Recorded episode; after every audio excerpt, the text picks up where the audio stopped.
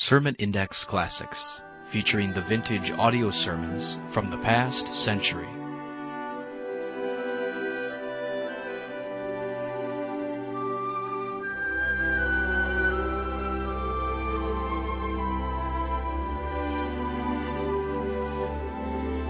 Welcome again to Sermon Index and today's program featuring some of the best sermons preached in the last century. This program is provided by the Ministry of Sermon Index. For more messages, log on to our website, www.sermonindex.com. Now, here's today's program.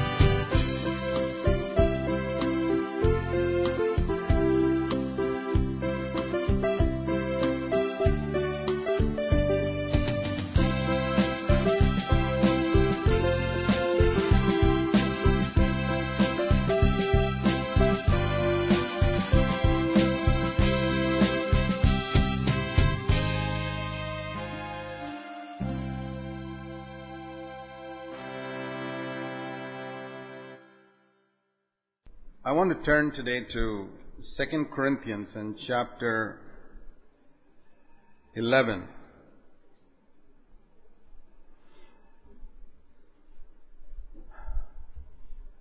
Paul was a, a father to the Christians in Corinth.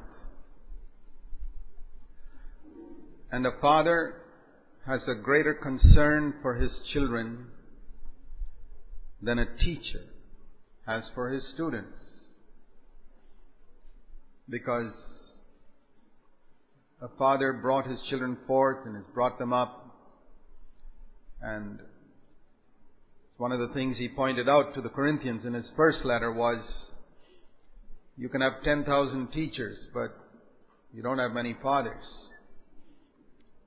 And when a father corrects his children, it's in a different spirit than a teacher correcting students. Paul was very strong in the way he corrected people. But it's because he was concerned that they shouldn't miss out on something in eternity. Teachers are more concerned with their salary. They got to do a job in school in order to get their salary. It's very important, brothers and sisters, for you to distinguish between a father and a teacher because, you know, the world is full of preachers now. And we have a lot of them coming right into our sitting rooms through television. And um, the thing that surprises me, even of people in this church, is that they have suddenly developed respect for unknown teachers whose faces they see on the screen more than for fathers who cared for them for many years. It amazes me. That is one of the great deceptions of Satan. When we don't know anything about a man's life, how he lives, whether he's divorced or not, how he's brought up his children, what sort of church he's planted. I'm absolutely amazed that so many people swallow preaching because that's all that seems to matter to them. Words, not life. And I've asked the Lord, I said, Lord, why is that? And I got an answer. It's because there are people even in this church who do not love the truth. That's why they are fooled by teachers and develop more respect for them than for fathers. That's the reason why the Corinthians, this is not something new to the 21st century in Bangalore. It happened in the first century in Corinth. The church in Corinth had no respect most of them. For the Apostle Paul, who planted them, cared for them, brought them up for so many years. And they got taken up with these fancy preachers who came along, who were only after their money. It's one way you can distinguish between a teacher and a father. I think all of us sitting here have had fathers and teachers. Or at least mothers, even if your father died when you were young. And what is the difference that you've seen? When your parents brought you up, they were not interested in what you could do for them. They were only interested in what they could do for you. Whereas a teacher works for a salary. He's interested in what he can get out of it. That one simple test will deliver you from a lot of deception. Is this man interested in what he can get from his listeners? Or is he interested in you? There was a rich man who once came to Jesus. And Jesus said, Give away your money and come to me without your money. Have you ever in your life heard a preacher say that? I've personally said that to people. To come to this church and never drop any money in the offering box. I said, because we are interested in your soul. Yeah.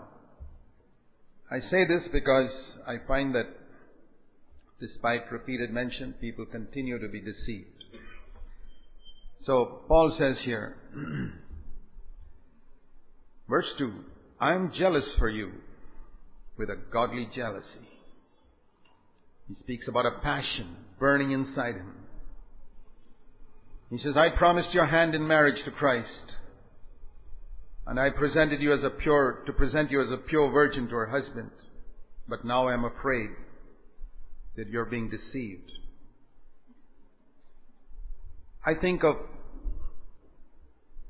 Abraham's servant who went to Mesopotamia. A picture of the Holy Spirit who has come to the earth. Do you know what he went to Mesopotamia for? You read in Genesis chapter 24, he went with only one purpose. And he had no time even to see the sights in Mesopotamia, to the new land and all that. Uh, he wasn't a tourist. He came there with one purpose to get a bride for Isaac. The Holy Spirit has come to earth with one purpose to get a bride for Jesus Christ. And it says in that long journey, I don't know how many days or weeks it took traveling from Mesopotamia all the way back to Canaan. What do you think Rebecca would have been talking to Abraham's servant about? I think I know. She would have been telling him, Tell me more about Isaac. I want to know about him. I've never seen him. I want to know. Tell me. You've seen him. You know him. Tell me about him. How do we know whether you're part of the bride of Christ or not? That's the way. You'll be asking the Holy Spirit, tell me more about my bridegroom. I've never seen him. I want to know him, what he's like. I want to know him before I meet him. And can you imagine how, I don't think Rebecca would have asked him, oh, well, you think he'll give me a lot of money? You think he'll give me a chariot for myself? No. And I can imagine how jealously Abraham's servant would have protected her from men who tried to tempt her along the way. She was a pretty woman. And uh, how he would have been, how he would have defended her from deceivers, robbers. And that's how the Holy Spirit seeks to protect us from deceivers so that we are preserved as a pure virgin for Christ. And when a man like Paul, an apostle, was filled with the Holy Spirit, He had the same passion that the Holy Spirit had to protect this virgin bride of Christ. That's what he says here. I promised your hand in marriage to Christ. There are very few servants of God like this who, when they bring a person to Christ, like Abraham's servant, will seek to preserve that person right until the day they present that person to Christ in marriage. See, Abraham's servant didn't sort of get Rebecca and say, okay, this is the direction to Canaan, go. No, he took her all the way and gave her to Isaac. And a true servant of God is like that. He's not just concerned to preach a message to you. He's concerned for you that he will present you one day as a pure virgin to Christ. My dear brothers and sisters, don't be deceived by teachers who have no, who don't even know you and who have no interest in presenting you as a pure virgin to Christ. And here he speaks. He says, I'm afraid, like the serpent deceived Eve, by his craftiness. The thing we have to beware of in Satan and his deception is his craftiness. Your minds will be led astray from simplicity and purity of devotion to Christ. All going astray comes when our devotion to Jesus is gone. I, I believe that God is, I don't take the credit for myself, I believe God Himself has protected me from deception in these 46 years of being a believer. I've listened to many doctrines, I've been in many groups and heard many, many things. But one of the things God planted in my heart when I was a young Christian, 20, 21 years old, was a devotion to Jesus Christ that I have sought to preserve in all these 45, 46 years. And whenever the main thing in your life is not fervent love for Christ, fervent devotion to Christ, a longing to meet your bridegroom. The first book I studied in the Bible was the Song of Solomon. And the Lord did that. It was, uh, I, now I see why God did it. I didn't know anything about the Bible. I never studied the Bible. But I was, I didn't know how to study the Bible. And it wasn't my choice. I was all alone in a ship. And I had the Bible. And the only other book I had was a book on Song of Solomon I picked up somewhere. So God compelled me to study that book and showed me what devotion to Christ was. And that brought into my heart an understanding of Christ's immense love for me and that the whole of the Christian life was to be a walk with our heavenly bridegroom until the day I'd get married to him. And that is what Paul says here. Will protect you from deception. But when you get taken away from love for Christ and get taken up with love for money, material things, human beings, preachers, houses, lands, possessions, your job, or any other thing, you are a prey for Satan to deceive you. He, he's out to deceive you and you won't even know it.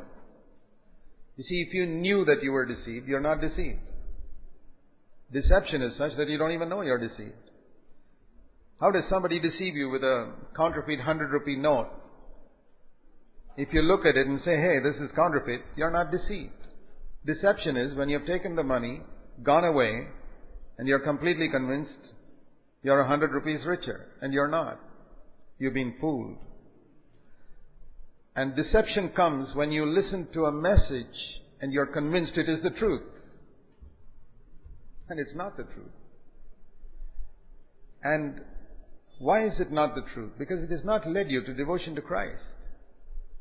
It's got you taken up with something else, with ministry perhaps, with miracles perhaps, with healing perhaps, something other than fervent devotion to Christ. It doesn't matter what it is. I guarantee you're a candidate for deception. But it's very easy to be protected. If your main aim in life is devotion to Christ, ministry can be a deception. Now, I've had to watch that. You know, I'm engaged in ministry now. Many years I've been in full-time Christian work, nearly 40 years.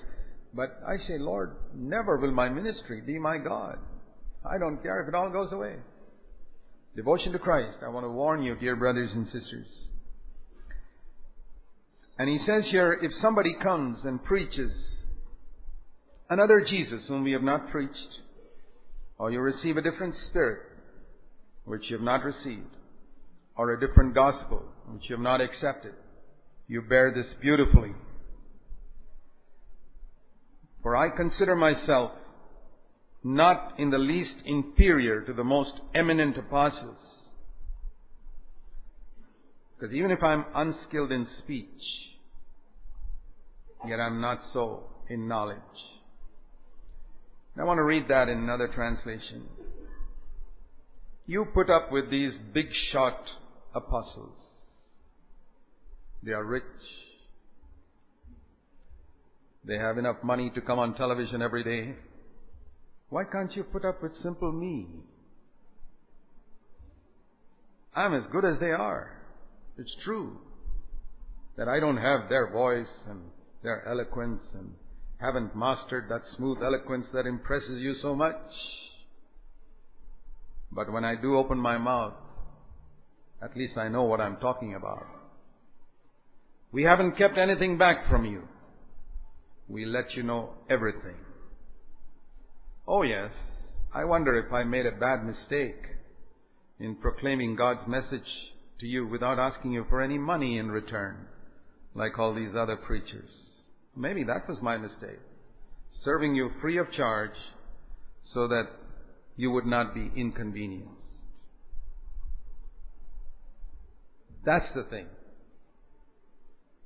That's why the Corinthians didn't respect Paul. They say he doesn't charge anything for his sermons, so his sermons must be cheap. But these fellows charge a lot, so they must be good. Right? It's the same thing today, after 20 centuries. It's exactly the same. Things haven't changed. You know, when Jesus, when the people asked Jesus, the disciples asked Jesus in Matthew 24, I want you to see this. We've looked at it many times, but it's worth seeing it again. Matthew 24, the disciples asked Jesus, What's going to be the sign of your coming?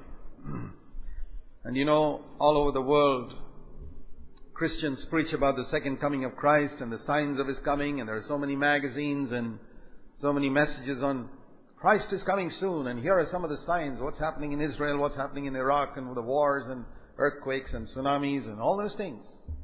Okay. It's all true. But, please notice, what is the first thing Jesus said? And what's the thing that He kept repeating? He didn't keep repeating earthquakes and wars all the time. No. And that was not the first thing he said. He didn't speak about Israel, first of all. No. Matthew 24. What will be, the last part of verse 3, tell us, what will be the sign of your coming and of the end of the age? And listen, please listen, my brothers and sisters, and don't ever forget this.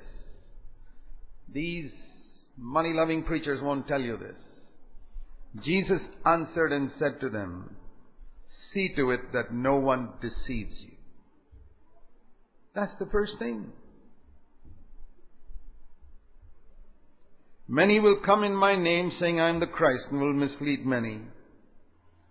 Now, you know, there are two ways you can understand that sentence. I have never heard, I never met anyway, a man who stands up and says, I am Jesus Christ. And there may be some crazy nut, some part of the world. But you think any of you will be deceived if somebody gets up here and says, I'm Jesus Christ? I'd like to know if this, this youngest child here will be deceived by that. There's no need of, but read that sentence in another way. And like this. Many will come to you and say that I am Christ, that Jesus is the Christ. And then they will deceive you. You understood it?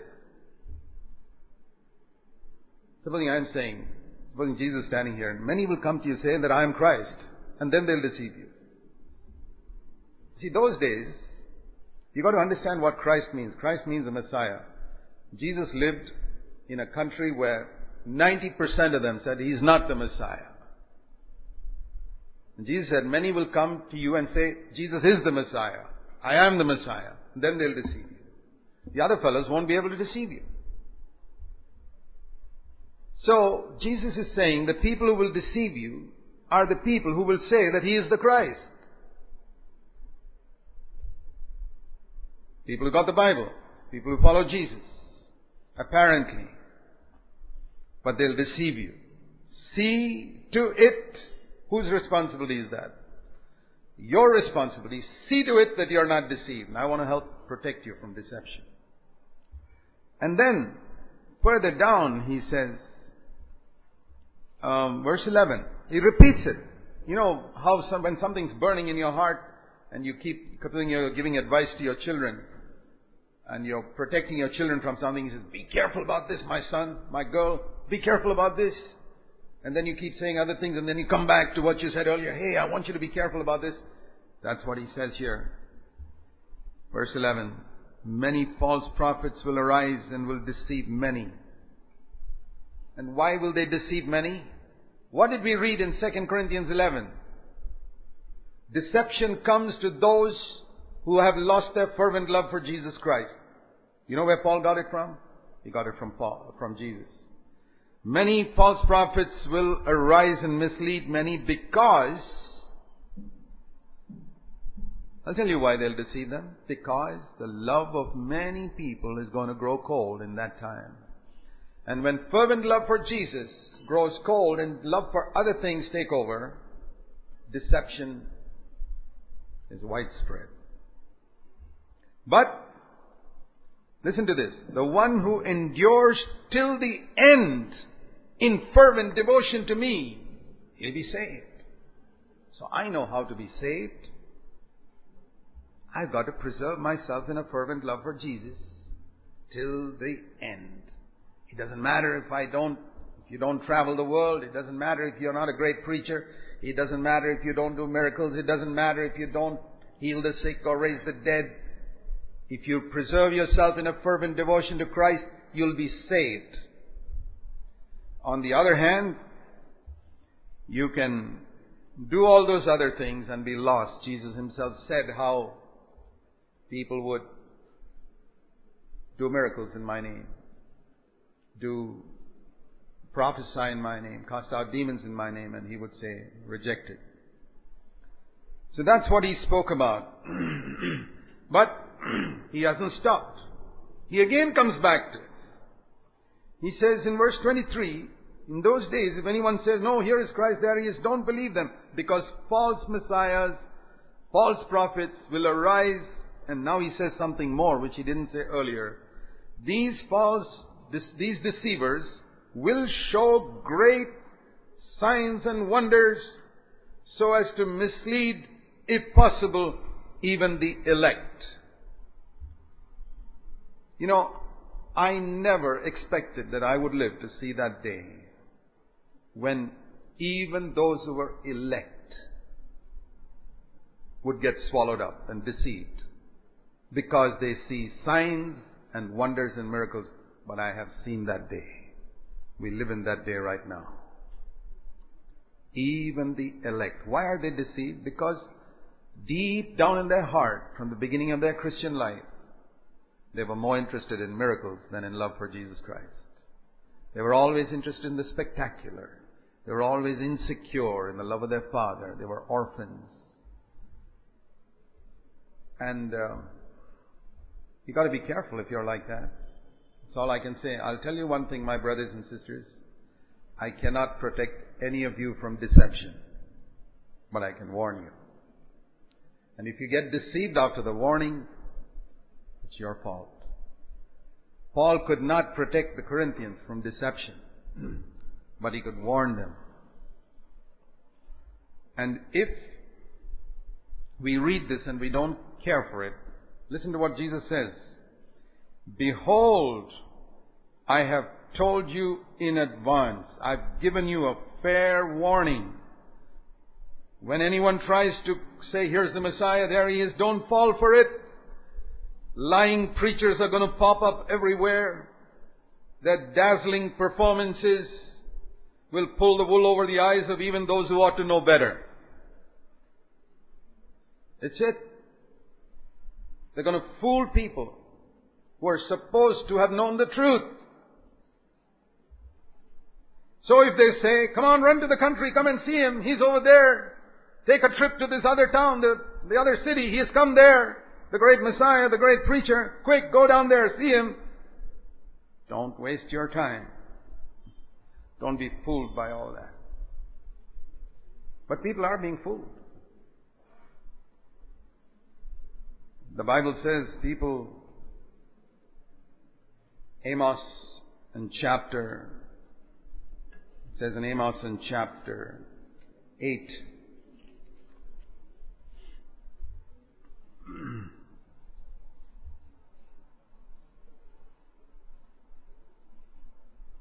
The Lord says, Judgment day is coming. Amos chapter 8 verse 11. I'll send a famine throughout the whole country. it won't be a famine of food or water, but of my word, of the word of the Lord. Now the word of the Lord is different from the word of God. The Word of God is the Bible. When, it, when the phrase Word of the Lord is used, it always refers to the prophetic word that is spoken by a prophet. The Word of God, there'll be plenty of it. The Bible Society will make sure that the Bible is the best-selling book in every year. But the Word of the Lord, the prophetic word from a pulpit will be rare. There'll be a famine. There will not be a famine of Bibles at any time, but there'll be a famine of the prophetic word. A word from God. And then people will drift from one end of the country to the other. They will travel here and there, thinking, oh, uh, maybe I'll hear it there. And they'll listen to anyone. But they will not find the word of the Lord.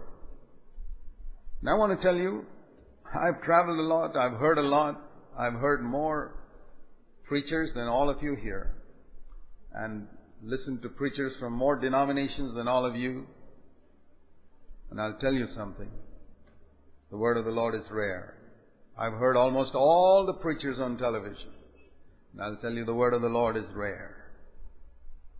You can take it or you can leave it. This is the situation we're living in. Now let's turn to the New Testament and see what the apostles said. Paul says in 1 Timothy in chapter 4, the Holy Spirit makes it very clear as time goes on. In the latter times, some will fall away from the faith, giving attention to deceitful spirits and professional liars, doctrines of demons by means of the hypocrisy of liars. These liars have lied so well that they have lost their capacity for truth. Do you know the number of preachers who are telling lies today about things that never happened as though they happened? About people being raised from the dead who were never raised from the dead. I remember in the 19, late 1960s, um, they, there were a lot of reports about revivals in Indonesia and um, reports of people being raised from the dead. I went to Indonesia a few years after that, 1972 or 73. And um, I discovered something. That those people there didn't seem to be so excited as people at other parts of the world who read these books, who never went there, who never, you know, in many countries, particularly in more backward countries, Many people are not able to distinguish between someone who's unconscious and someone who's dead. That's why you hear of so many reports of raising the dead from these places where there is no proper medical verification? Why is it you never hear it in a hospital, in a good hospital? You never hear it there. I mean, if you want to be deceived with all this, you can be. I'm not, I don't, I believe God can raise the dead, sure. God can do many things. All I'm saying is all these reports that we hear, many of them are just to fool you. Somebody's unconscious, somebody's in a coma. I've heard of people who are in coma for months. Never said a word, just lie there like dead people and then they recover. All I say is don't be fooled. Keep your heart fervent in devotion to Christ and you'll never go wrong. You have everything you need in the Bible. Everything related to life and godliness has been given to us. But professional liars have lied so well. They say one million people were converted in the meeting. How do you know? I don't even know whether all 200 of you sitting here are converted. Even after knowing some of you for so long. How does a preacher discover in one evening, just because one million people raise their hands, that they're all converted? I don't think he's deliberately telling a lie, he's just deceived. Do you think the Apostle Paul would have been deceived like that, just because somebody raised his hand? So many raised their hands, they were converted to Christ. I've been long enough in the ministry to know that a man raising a hand or signing a decision card or even saying the words, Lord Jesus, come into my heart, doesn't ensure the guy is saved. By their fruits you shall know them. Professional liars. But we can ask ourselves, why does God allow deceitful spirits to come into the midst of His people? I mean, if I knew somebody was a deceiver, would I allow him to come into my home when my children are small and talk to them? I wouldn't. No, none of you fathers would allow a deceiver to come and spend time talking to your children. Why is it an almighty God who's a million times better father than you and me does that? I mean, not just in the world, but among his children. Why are there 39,000 denominations? Why are there so many cults? All holding the same Bible? All claiming to speak the truth? Why has God allowed it? I'll show you a verse which explains the answer. 1 Corinthians chapter 11.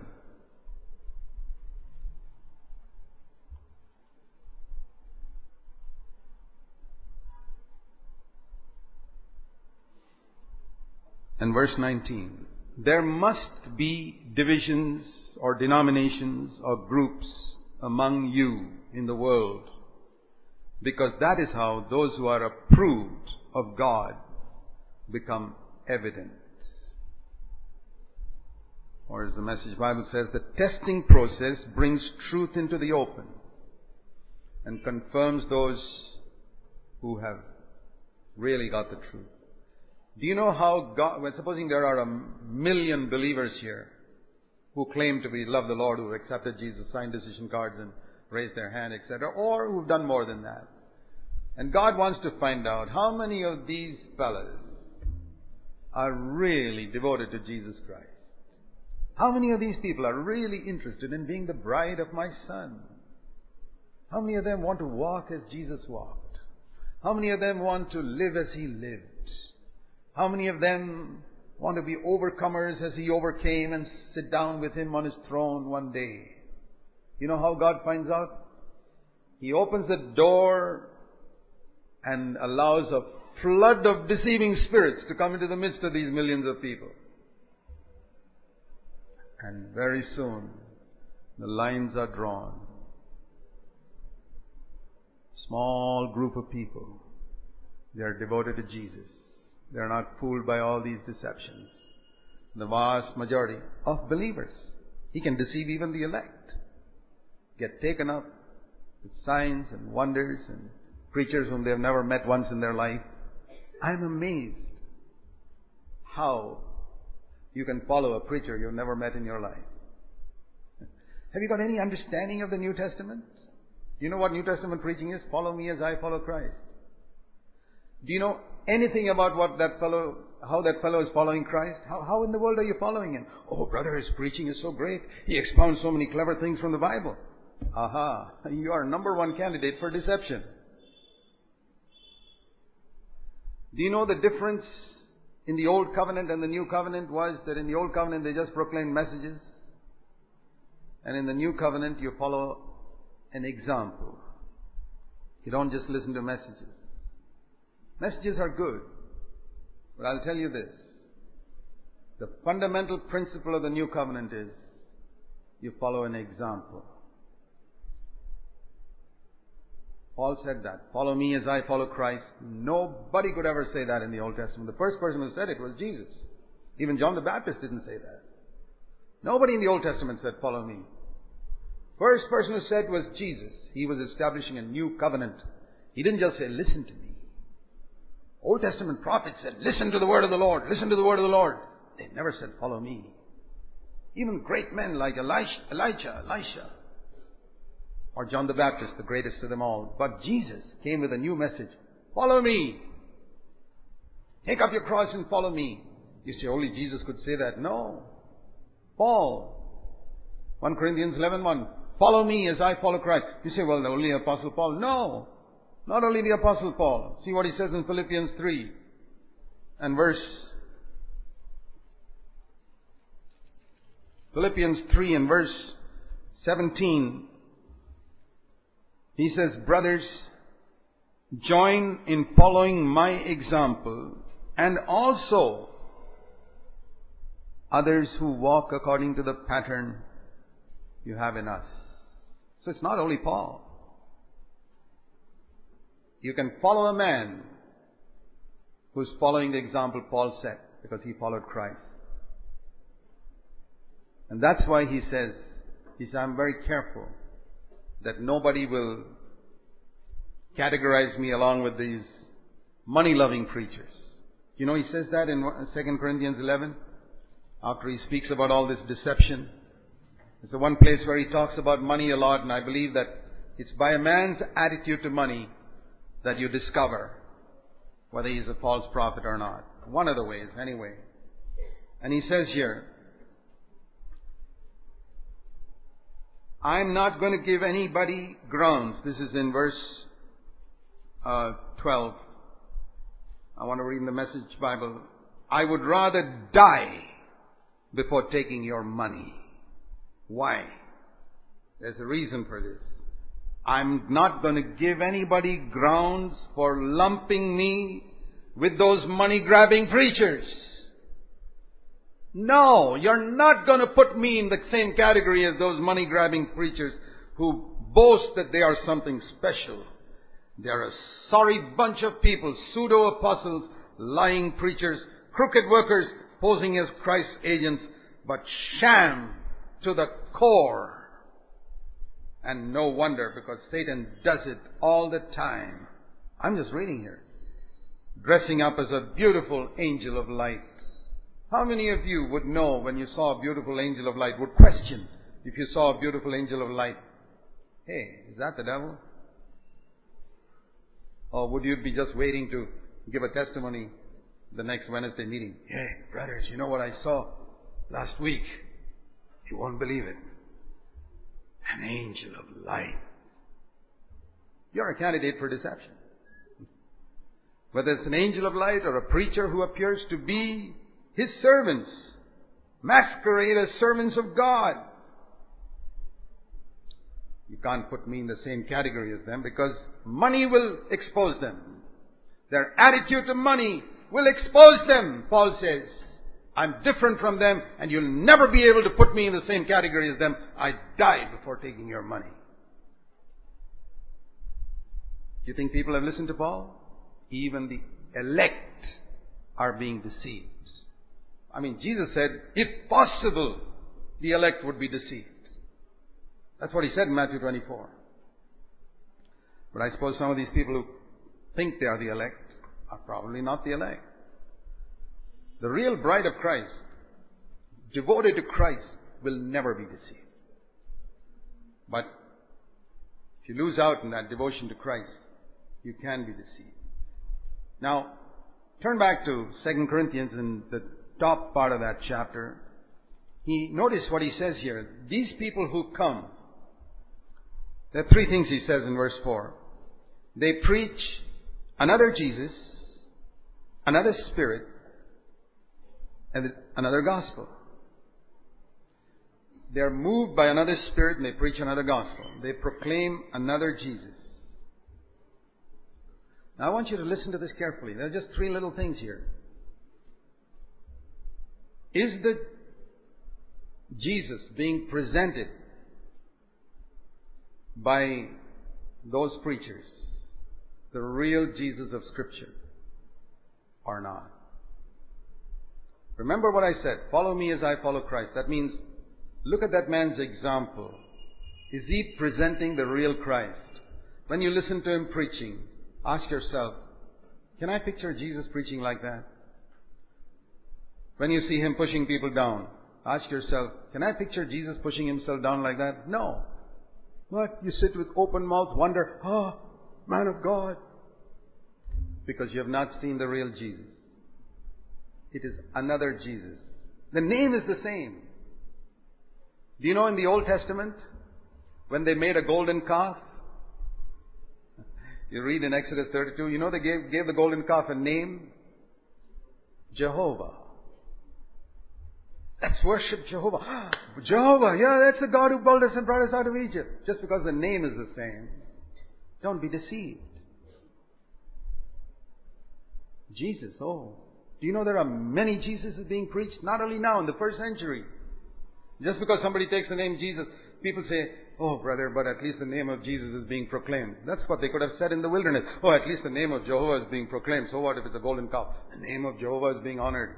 That's the type of deception that's going on in the world today.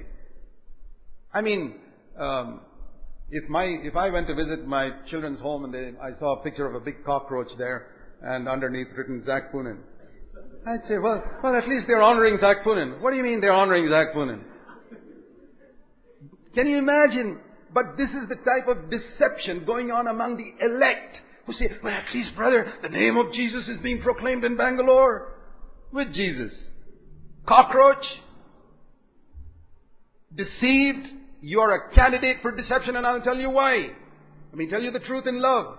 You don't love Jesus Christ with all your heart. You love your job. You love money. You love possessions. You love pleasure. You love sex. You love these things. No wonder you're deceived. You're a candidate for deception. Another Jesus. The real Jesus was one who was tempted like us. Do you know why for 30 years almost every denomination in this country has opposed us? Because we preach Jesus was tempted like us and overcame and you can overcome. That's the thing that turned Christians in this country against me. You think I stopped preaching it? It changed my life. I'll never stop preaching it. Some people have lost that vision. Some people who were gripped by it in this church I know years ago are not gripped by that today. Therefore they're candidates for deception. The real Jesus became a man like us. He was Almighty God. He lived on earth as God, but He did not use His powers as God. He lived as a man. Tempted like us every day praying fervently with tears so that he might not sin. This is the Jesus I follow. And he helps me to overcome sin. I follow a Jesus who never lost his temper once concerning himself, but lost his temper when the name of God was dishonored in the house of God. This is the Jesus I want to follow, the real one, who never lusted with his eyes, who never thought internet pornography was a light thing. His whole attitude to sex was completely different. This is the real Jesus. Are you following him? Even if you're not overcoming sin, are you battling it? Do you hate it? There's another Jesus being proclaimed today. The real Jesus was a servant. He never once asked people for money. You know that? When a man gets up on a platform and says, the Lord has asked me to take a collection today from all of you, I say, which Lord is that? Not my Lord Jesus. I say, don't insult my friend. Don't insult my friend. by saying that he changed his opinion after going to heaven. He never asked anybody for money on earth, and he's not changed his mind now. Don't be deceived. That is another Jesus who tells people that collect money from them. It's so obvious. But like Charles Finney said, people have got to listen to it ten times before they hear, understand the truth. Before they even hear it, before it sinks in. Because the ground is so hard. The ground is so hard. And very often the seed is falling on ground which is hard or shallow. That means they hear it and they forget it within a week. And you got to hear it again because the ground is shallow. So, the real Jesus was a servant of people. He wasn't carried around on a throne, adored by people. No, he was a servant who mingled with people. He was not a political leader. No. He was not a person who was trying to speak to the mass media and become popular. No. I'm not deceived by all these things. So many Christian leaders of every denomination trying to become famous and accepted by the world media. Who cares for the world media? God's work is not done through the world media, it's done through the Holy Spirit. And I'll tell you this, though He wants all men to repent and all men to be saved, He's calling out a people for His name. The word church, I don't know whether you know the meaning of the word church. We use it church, church, church, church, church, church. We don't even understand what it means. It's like, uh, supposing you kept on using an English word and you didn't even know what its meaning was. That's how we are using the church. You know, there's an English meaning called seren- there's an English word called serendipity. Supposing you keep on using, ah, that's a good word, Brother Zac used today. Serendipity, serendipity, serendipity. You don't even know head or tail what it means. That's how a lot of people are. It's an English word, by the way. You can look it up in the dictionary. Um, it's church, church, church, church, church, church, church. What does church mean? For some people, it's a building. For some people, it's a denomination. The word church is from a Greek word ecclesia, from which you get the English word ecclesiastical. From ecclesia means called out from. A group of people called out from. That's what I am. That's what a church is. From the multitudes of people, all of whom God wants to rep- them to repent and all of them He wants to be saved, all of them should come to the knowledge of the truth. From that number, He's called out a few. The real Jesus was a servant. It says here also about another spirit. That's another thing you've got to see here. Another spirit. And you see a lot of that today. Don't think that every supernatural manifestation is of the Holy Spirit. This is one of the greatest deceptions going on in the world today. Jesus said, people will deceive others with signs and wonders. The real Holy Spirit is one who will make us holy. Supposing you, supposing you heard in English, for example. Oh, uh, let's take, forget English, just let's, when you read in the Bible about an unclean spirit, what is the picture you get in your mind? Uncleanness. Or we read about deceitful spirit. Okay, we looked at the word deceiving spirits. What do deceitful spirits do? Deceive. What should the Holy Spirit do? I ask the children. If some of you are struggling with the answer to that. Make you holy.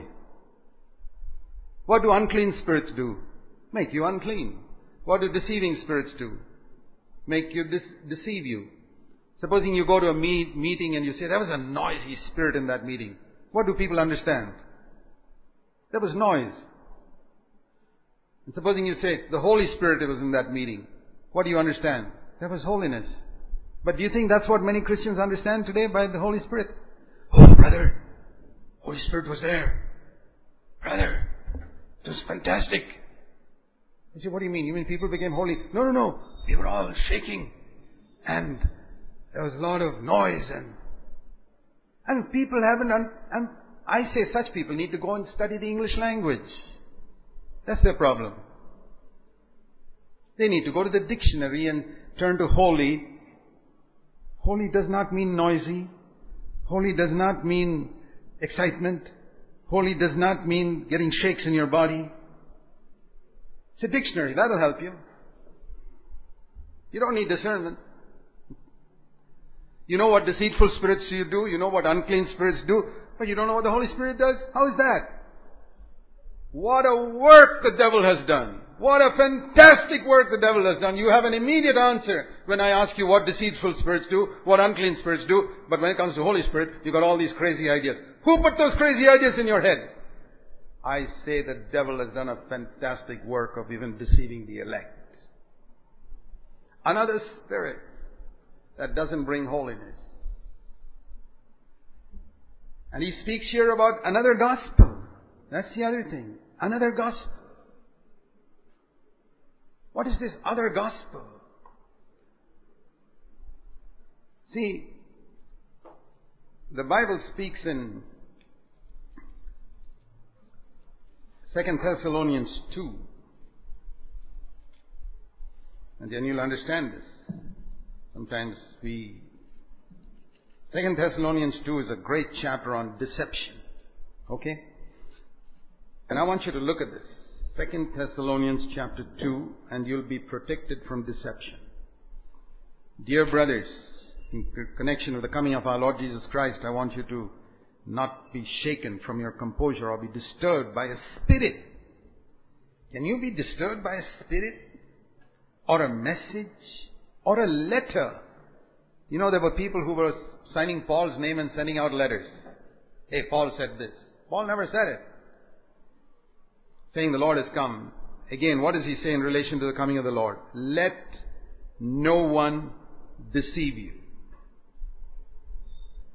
The apostles, Jesus all spoke about deception, deception, deception. So I would say any message that preaches on the second coming of Christ should speak about deception first. Otherwise they are not in tune with Jesus and the apostles. You can talk about other things, but they are second. It says here, let no one deceive you, because that day will not come before there's a great apostasy. Apostasy means a great falling away, which he says in 1 Timothy 4 1 also. Many will fall away from the faith. He's not talking about non-Christians. People who have come to know the Lord are going to fall away from there. See, I'll tell you honestly, I don't believe that once you've said the magic words, I've accepted Christ, you're safe forever. It's not true. The Bible speaks about many things about enduring till the end and hold fast and the beginning of your confidence firm till the end and um, be careful that with an unbelieving heart you don't fall away from the living God. There are many, many warnings. I don't have time to go into that subject. But you can fall away. A person who claims to be a believer can fall away because God knew it from the beginning. So He knew from the beginning this guy's going to fall away 20 years from now. So it's okay. He knew that he's uh, acting like he's a believer and all that. But the Jesus spoke in Revelation 3 about um, your name being erased from the book of life. How does he tell people their name can be rubbed out from the book of life? Revelation 3 verse 8, I think it is. So, there is going to be a great falling away before Jesus coming. Now when I read a word, word like that, supposing you hear thousands getting typhoid in Bangalore. The next day you read tens of thousands getting typhoid in Bangalore. Will you sit there and say, ah, it won't touch me? You'd be crazy.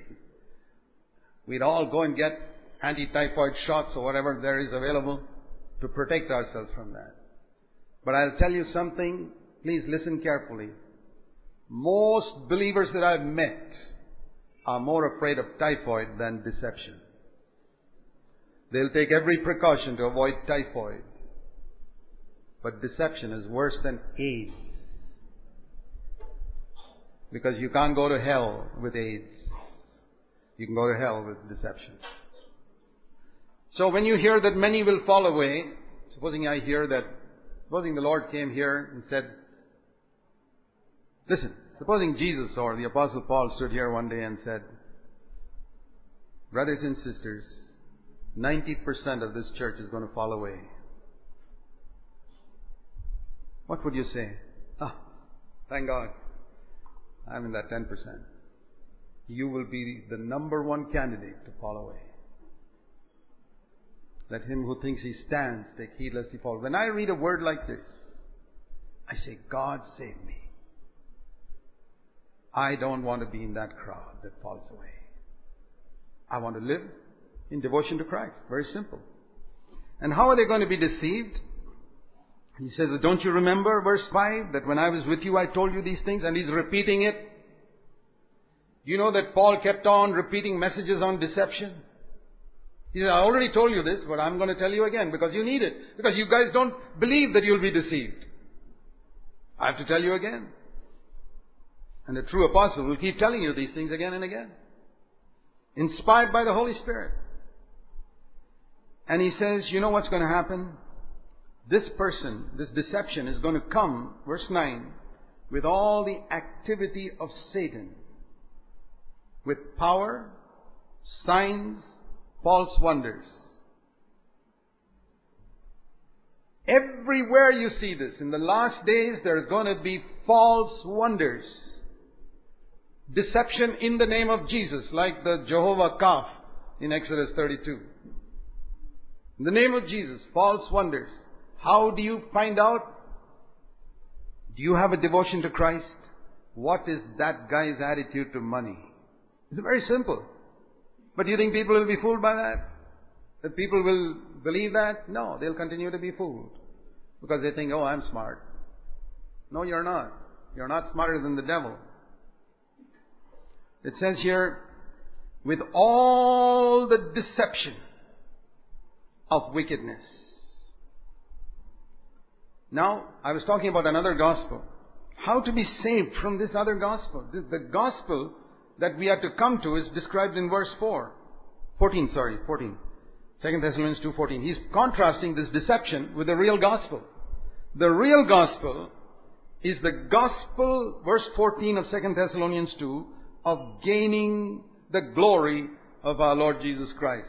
I want you to remember that all your life if you want to be saved from deception. It's come smack in the middle of 2 Thessalonians 2, the great chapter on deception, that the true gospel is the gospel which enables you to gain the glory of Jesus Christ. Do you know what the glory of Jesus Christ was? It was not some light. John says, uh, John 1.14, we beheld His glory, the glory as of the only begotten Father, full of grace and truth. Okay? What has grace and truth been replaced with today? Health and wealth. We beheld His glory, full of health and wealth. And do you know the number of people who are being deceived by that false gospel? Millions! Millions! And not only that, there are people who stand up against it, who stop speaking against it. I listened to a very powerful message on this by a man of God whom I respect very highly. Very clear message. He said in that message how God urged him to speak that and he hadn't spoken it for a long time, but now he had liberty and all that. Some powerful things he said in that tape. You got that tape here. And he spoke against this health wealth gospel. And then a little later, that one message was removed from his website. Every other message is there. Why is that? What happened? Change your mind on that? Or these other people have become so popular that you better not speak against them? I couldn't care less how popular they are. God's word remains the same. And if I say God led me to do something and urged me to say something, I'll never take it off my website. What I'm saying is, even great men of God can get cold feet. What will people say if I speak against these people? Aha. Are you a servant of God then? I don't judge a man who's accomplished so much for God, but I say I can follow him to the measure in which he follows Christ. If he's followed Christ, this man I'm speaking about in many, many areas, and I'm not anywhere near in those areas. But in this one area, I disagree. That's all I say. I'm just mentioning it as The gospel of gaining the glory of Jesus Christ. Now, how can we saved from deception? Here it says, verse 10, if you receive the love of the truth so as to be saved, you will be protected. Otherwise, God Himself will send on you a deluding influence so that you will believe what is false. Let me tell you three things. One, you gotta love the truth. Hate lying in your life completely. If you, if you've got any bit of lying in your life, any area you tell lies, you're a candidate for deception. Love the truth, verse 10. Love it. Don't cheat. Don't deceive. Be upright. Be honest. You guys who are in business, be honest when you speak to your customers. Speak the truth. Don't deceive. Otherwise you'll be deceived. You may get some money from them, but you'll be deceived by the devil. And truth also means reality. In the New Testament, truth means more than just opposite of lying, but it means reality. That means there must be no unreality in my life. No talking about things which are not true in my life. Like you've heard me say many times, don't ever speak things which you have not done. If you have not done it, wait. If you have to wait another 50 years, wait 50 years and then speak it. Jesus waited 30 years before he spoke. Why can't we wait? Why are we in a hurry?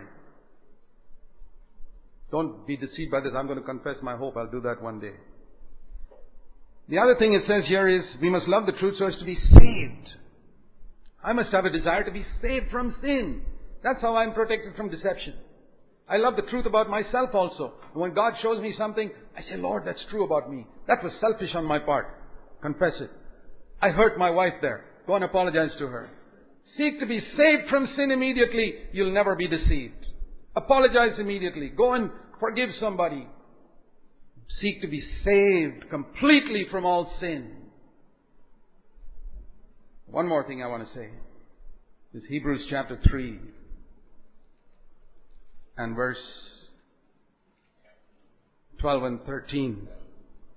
It speaks here about 13 about the deceitfulness of sin from which we can be saved if we listen to encouragement from other brothers in the body of Christ. There's a protection in the body of Christ. And if you think you're so clever that you don't need that protection, you're a candidate for deception. There are a lot of lonely, wandering believers today like butterflies. They'll be sitting on one flower today, another flower this day, another flower another day. They're not committed to a body of local believers. Easily deceived. The devil just knocks them off one by one. Our protection is in a fellowship, in a family where we humble ourselves and listen to one another, encourage one another. And when I don't have the brothers in the church to encourage me, I've got in the Bible Peter, James, and John to encourage me every day. Dear brothers and sisters, we're living in terrible times. Let's be watchful, let's be careful, so that we can be ready for the coming of Christ, and not only ready for the coming of Christ, do something useful for the Lord before He comes. Let's pray. Our heads bowed in prayer. Let's first of all humble ourselves. Say, Lord, I want to love the truth. I want to be saved from sin. I want to value the fellowship of a local body of believers. I want to preserve myself in a fervent devotion to Christ. I want to learn to recognize and distinguish between fathers and teachers. Save me from the familiarity that breeds contempt, Lord, which leads to deception, seeking to follow people whom I've never met and don't know. If you're honest, God will hear your prayer. Heavenly Father, help us all, we pray. For so much depends on this. We've got only one life to live. And if we get deceived all through that life, or even part of that life, what regret we'll have in eternity when you gave us your word. Preserve us, we pray. In these days, in the days when you have allowed this flood of deceitful spirits to come into the midst of your people, to sift out those who are approved from those who are not. Give us grace to remain in fear and trembling that we can be among those who are approved by you in the final day. We pray in Jesus' name. Amen. Our prayer is that you have been blessed and encouraged by this sermon. To download full sermons, go to our website, www.sermonindex.com. You can contact us through the website, and please share a testimony of how this sermon has ministered to you.